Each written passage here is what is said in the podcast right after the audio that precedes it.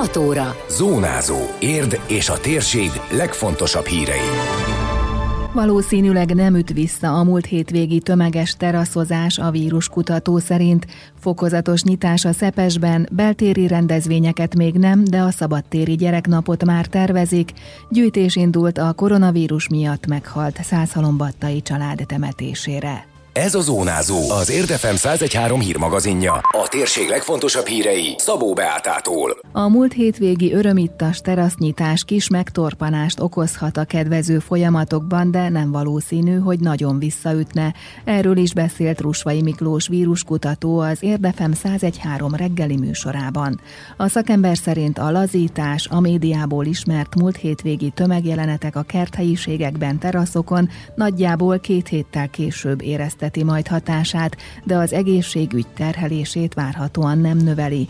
Bízik abban, hogy ezen a hétvégén már felelősebben állnak az emberek a helyzethez. Nem gondolnám, hogy ez nagyon visszaütne. Mondjuk két héttel a terasznyitás után, ugye, vagy a hétvégi tömegjelenetek után két héttel érezteti majd ez a hatását, de én úgy gondolom, hogy ez legfeljebb egy nagyon kis megtorpanás lesz a járványtani adatok tendenciaszerű csökkenésében, de nem gondolnám, hogy visszafordítaná ez a kedvező folyamatot.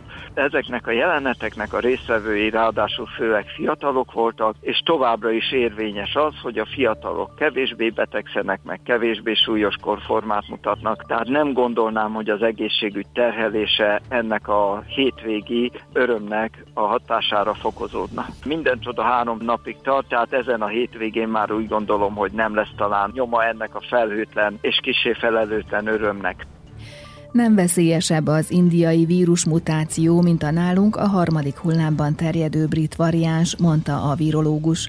Rusvai Miklós kifejtette, hogy ugyanaz a folyamat játszódik most le a kontinensnyi országban, mint Európában a brit mutáció megjelenésekor, utóbbi nem fertőzött korábban Indiában. Ez a mutáció nem veszélyesebb, tulajdonképpen ugyanazon a pontján van részben a mutáció a tüskefehérjének, mint a brit variáns, változatban, és nem is lett ettől veszélyesebb, a terjedő képessége sem erőteljesebb, tehát az indiai mutáns az tulajdonképpen a brit mutáns indiai változatának tekinthető. Sokan félnek az indiai képsorok láttán, de figyelembe kell venni, hogy a Wuhani változatot, ami korábban Indiában volt, most szorítja ki egy olyan új variáns, ami nálunk is a brit variáns képében kiszorította a korábbi Wuhanit, és itt Közép-Európában ugyanolyan drámai képeket lehetett látni az egészségügyben pár héttel ezelőtt Szlovákiából, vagy akár nálunk is.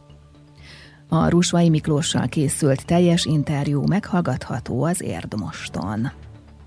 A gyereknapból nem engednek, idén mindenképpen szeretné megtartani a kicsiknek tervezett városi programot a Szepes Gyula Művelődési Központ, ha nem is a szokásos időpontban, nyilatkozta az intézmény igazgatója.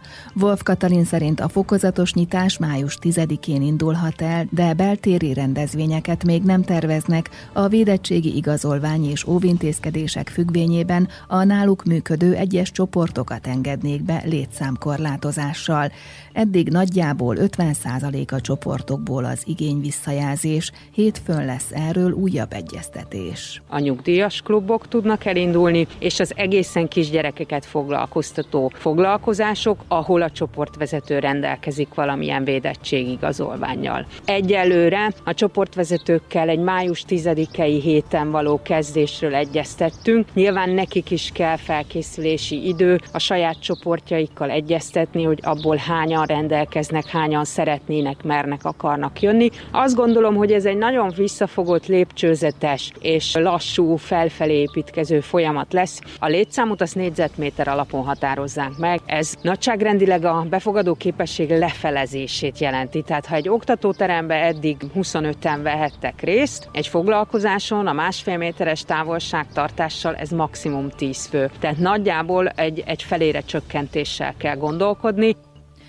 Arra készülnek, hogy a nyári szabadtéri rendezvények már megtarthatók, a foci EB kapcsán terveznek egy olyan főtéri közvetítést, mint 2016-ban volt, ismertette Wolf Katalin. Mi a nyári szabadtéri lehetőségekben hiszünk, leginkább erre próbálunk felkészülni. Ha lehet valamilyen módon meg tudjuk oldani, idén nem szeretnénk a gyereknapot elengedni. Tehát biztos, hogy szabadtér, ha nem magán a napján, május 30-án, hanem kicsit eltolva egy-két héttel később, de hogy lehessen a gyerekeknek egy szabadtéri program. Kisebb rendezvényekkel készülünk, szabadtéri kis színházak, kamaradarabok a múzeumkertbe, ezekről tárgyalunk, tervezzük. A 20-30 egyesülettel elkezdtük körbejárni, hogy hogyan tudnánk, ha már lesz futball EB, akkor esetleg egy szabadtéri közvetítést az öt évvel ezelőttihez hasonlóan itt a főtéren megvalósítani. Remélik őszre kicsit rendeződik a helyzet, hiszen a beltéri nagyobb mozgás szeptemberben kezdődik, akkor szoktak indulni a gyerek és felnőtt színházi bérletes és egyéb előadások, így akkor válik érdekessé, hogy tud-e működni az intézmény vagy nem, mondta a Szepes igazgatója. Teraszokon már lehet közügyekről beszélgetni, képviselőtestületi vagy közgyűlési üléseken még mindig nem, rótta fel a kormánynak online sajtótájékoztatóján Tetlákörs alpolgármester országgyűlési képviselőjelölt. Rámutatott, hogy a kisiskolások részt vehetnek online oktatásban, vagy érettségire is digitális formában folyhat a felkészülés, de online képviselőtestületi ülést nem lehet tartani.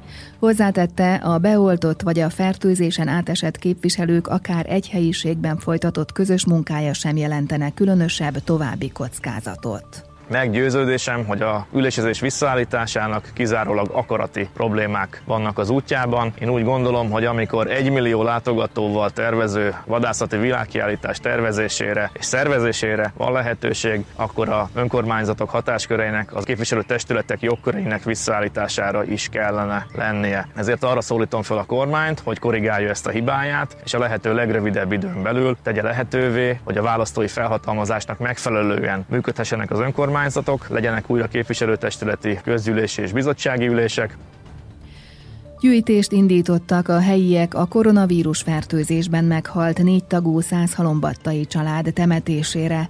Szabó Gábor önkormányzati képviselő tájékoztatása szerint először az édesanyja került kórházba, majd fiúk, lányuk, végül az édesapa. A szülők előzőleg megkapták az első oltást.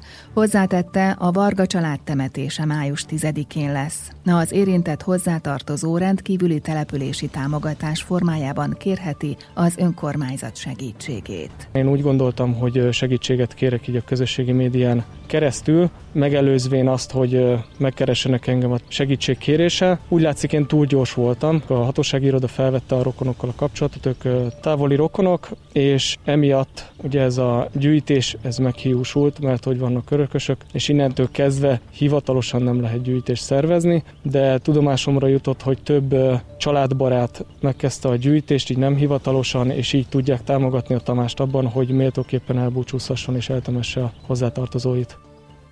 Szabó Gábor arról is beszámolt, hogy az eddigi információk szerint dohányzás miatt keletkezett tűz az egykori százhalombattai téglagyár területén kedden.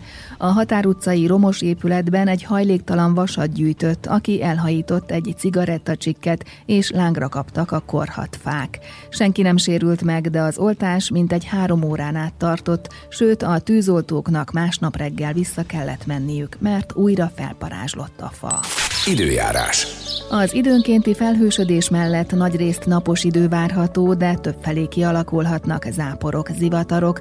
A szél megélénkül, zivatarban viharos lehet. A legmagasabb hőmérséklet 21 fok körül lesz, errefelé délen 25 fok is lehet. Zónázó. Zónázó. Minden hétköznap azért efemen. Készült a médiatanás támogatásával a Magyar Média Mecenatúra program keretében.